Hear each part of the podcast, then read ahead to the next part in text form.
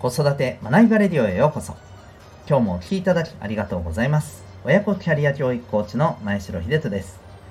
強みコミュニケーション主体的行動を引き出し社会の中で個性を発揮しお互いに支え合える人間力を10代で身につける。そんな親子のサポートをしております。このチャンネルでは子育て奮闘中の皆さんに向けて子育て生活の日常から得られる学びを毎日お送りしております。今日は第708回です。強みや資質には2種類あるというテーマでお送りしていきたいと思います。またこの放送では演劇は生きる力子供のためのドラマスクール沖縄を応援しております。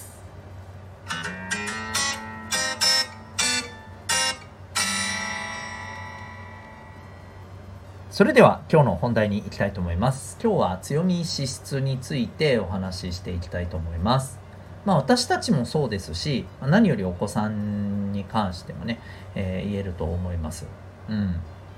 で、これについてですね、まあ、あの今日は、まあ、何が大事かっていうとこさもう結論を言っちゃうとですねこう磨いていくことがやっぱ大事であるというふうにあの思います。うん、で、まあ、この強みの種類って僕は2つあるんですけど1つはもともと持っているもの生まれつき持っている、えー、強み、うん、でもう1つは、えー、後天的に身につける強みだと思います、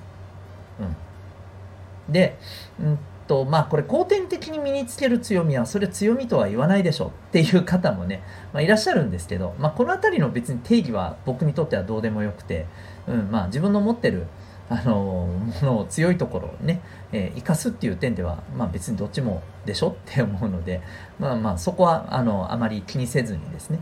もともと持ってるものと後から身につけるもの2つがあるよっていうところでねお話をしていくんですけどただえっ、ー、とね最初にも申し上げましたように僕はどちらもですね磨いていくことが大事だと思います。うんまあ分かりやすいとこでいくと後天的に身につけるものですよね。うん。その、まあ、例えば練習して練習してトレーニングしてトレーニングして、えー、できるようになったこととか、うん、あるいは勉強してね学んで、えー、アウトプットして、うん、それでまあ身につけた、うん、こういうのもあるじゃないですか。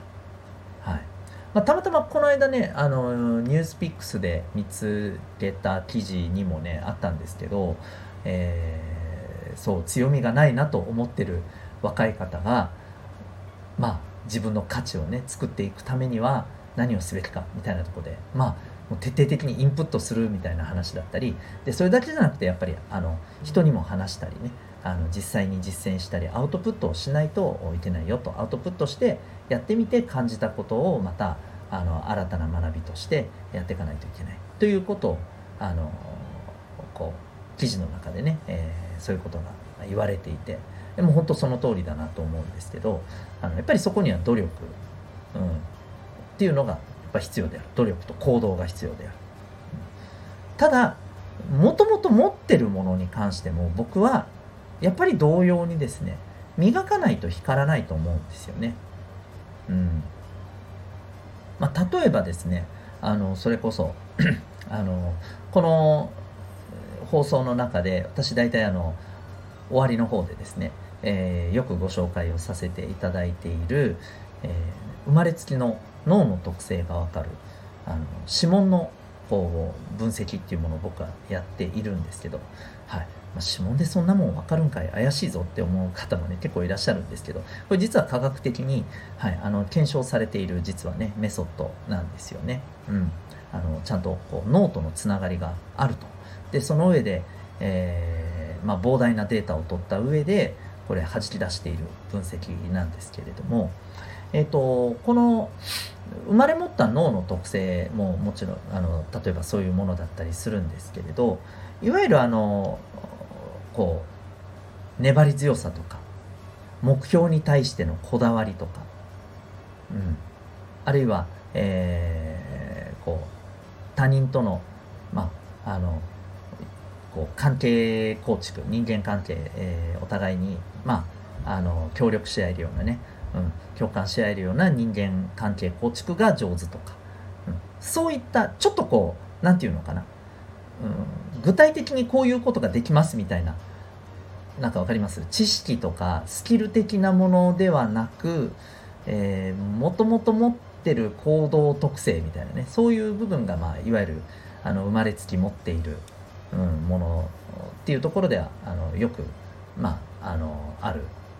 ことなんですけどね。あのそういう、まあ、あのものが生まれつき持ってる特性ってやつですね。うん。なんか具体的にこういうのを知ってますとかできますっていうことよりも、うん、なんかこういうことが無理なく自然にできるよとか、ね、そんな話なんですよね。はい、で、えー、これらも、うん、やっぱりやんないと伸びないんですよ。うん、例えばですねそれこそあのこの私の指紋の分析の中で例えばこういう特性もあるんです。もうとにかくね粘り強くあの物事に、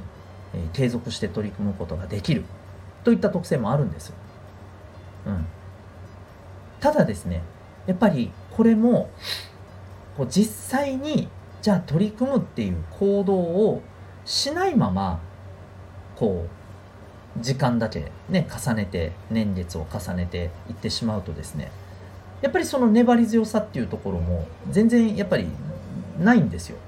極端な話。持ってるのに磨いてないから生かされてないみたいな状況もやっぱあったりするんですよね。これとってももったいないんですよ。で実際にあのそういう、えー、方にじゃあ何かに取り組んでもらったりするとこれすごい頑張って取り組んだりできるんですよねやっぱりね。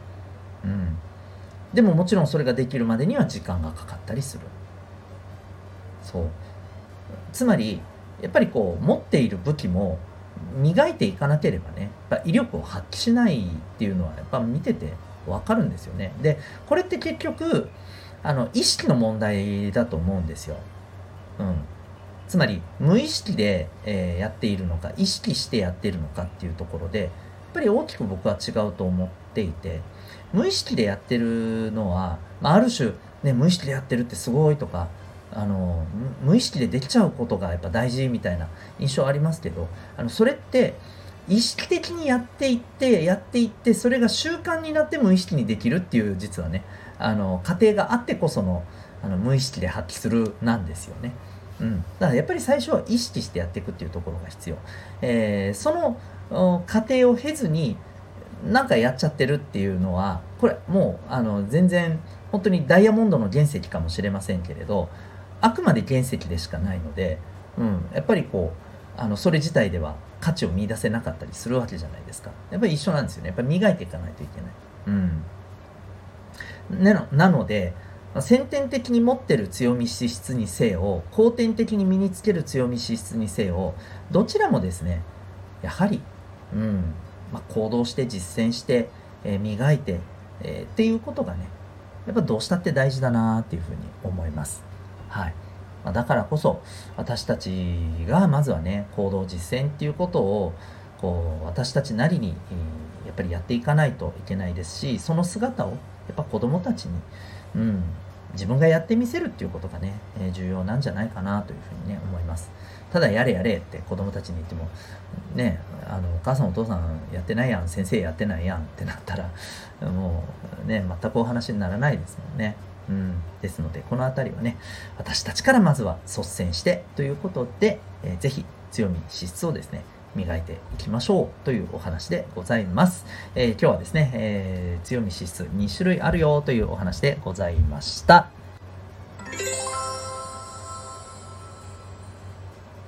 最後にお知らせです。えー、先ほどご紹介もさせていただきましたけども、生まれつきの脳の特性を、えー、わずか数秒ではい、分析できるというですね、えー、驚愕のメソッド、指紋の分析、指紋ナビ、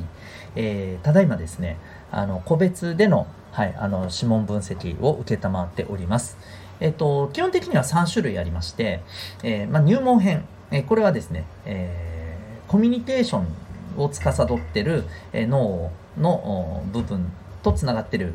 指1本分のですね指紋の分析をさせていただくという内容ですね。で、2つ目がですね、えー、コミュニケーションと意思決定、そしてものの考え方。うん。いわゆる人間が一番まあ、使うところですかね。あの、お仕事だったり、勉強だったりとかですね。はい。えー、そんな部分の脳とつながっている4本の指の分析と解説。はい。えー、これが2つ目のあの内容になります。そして3つ目がですね、す、え、べ、ての指をの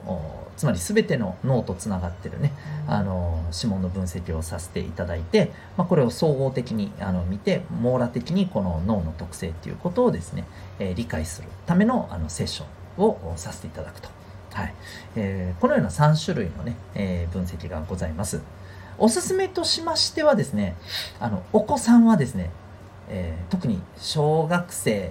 はい、まあ、中学生でも大事かな。うん。あの、それぐらいまでのお子さんはですね、もうぜひ10本全て見ることをお勧めします。なぜなら、えー、その後一生これ持ち続ける、そのお子さんのですね、えー、いわばまあ取扱説明書ですね。うん。持って生まれた資質の取扱説明書どんな仕事をするにせよ、えー、どんなねあのこうところで生活するにせよこの資質をどう生かすかっていうところがまあ自分なりのこの望む人生や、え幸せを手に入れるために超重要なところになりますのでね、はい。えー、僕はもうぜひあの10本全ての分析をお勧めしたいなと思います。ちなみにですね成人の方はまあもちろん10本全てが一番ベストですけどうーんまあそこまではという方はですね4本のこのコミュニケーション思考一番使う部分ですよね、えー、そこの分析でもですね結構自己理解はできるんじゃないかなと思います。まあ実際に受けられてみてですねあのあめっちゃそのまま自分と合ってるっていう方もえそうなの？意外っていう方もですねどちらも最終的にはですね、えー、どのようにしてまあこの今後自分の人生に持ってるものを生かしていくのかどうしていきたいのかっていうところが、まあ、あの見つかってですね、えー、納得して、はいあのー、こう終了されている方が多いです。ぜひですね、この指紋の分析興味がある方はですね、えー、概要欄にウェブサイトへのリンクを貼ってますので、ご覧になってみてください。オンラインでも、あの対面でも受講は可能でございます。それでは最後までお聴きいただきありがとうございました。また次回の放送でお会いいたしましょう。学びよき一日を